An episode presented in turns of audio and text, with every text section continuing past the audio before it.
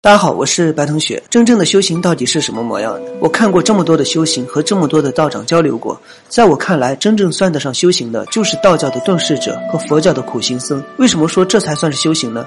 因为修行的第一个先提条件就是放下。什么才算是放下？只要是入世。正常的生活是很难做到放下的。入世的人基本上没有可以做到真正的放下的。在很多名山大川之中，还存在着很多的修真者。只不过随着纪录片的盛行，越来越多的富商开始加入到修行的队伍中，却使得这份苦修慢慢开始变了味。一面追求修行的本质，达到自我的超越。一面受不了修行的苦，在深山里大兴土木。其实这些修行者的目的，就是要磨练自己的意志，在深山里过着最原始的生活，以此来达到节制欲望、返璞归真的境界。我们今天就来看一下他们的生活到底是什么样的。在昆仑山与秦岭山脉衔接处，有一个叫做龙门洞的地方。龙门洞道院就隐藏在龙门洞里。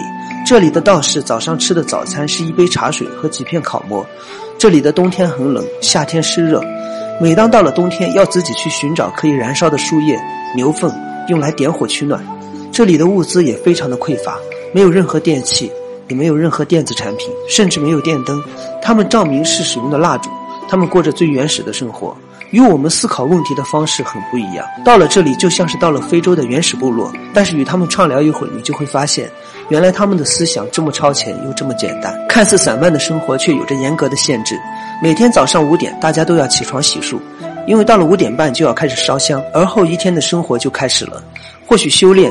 或许寻找物资，或许是寻找草药，或许是研究经书。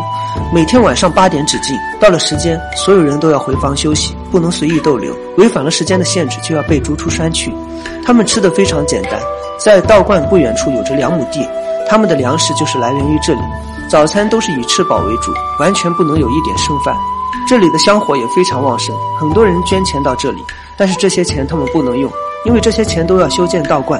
在龙门山上有很多悬空的庙宇，这些山洞之间只有陡峭的索梯连接。这些山洞都是历代道士闭关修行的地方。借用一句话，在他们看来，吃苦才是修行的台阶。其实像这样的修行人还有很多，遍布在终南山、崂山等这些名山大川中。虽然身在山中，但是却不同于我们常去的庙宇。他们生活在山的背面，生活在人烟稀少的地方。说实话，这样的生活听起来是有些乏味的，难免让人觉得这是在折磨自己。但是真正体验一下，你就会有一种脱世的感觉，好像在这一刻，我才是我。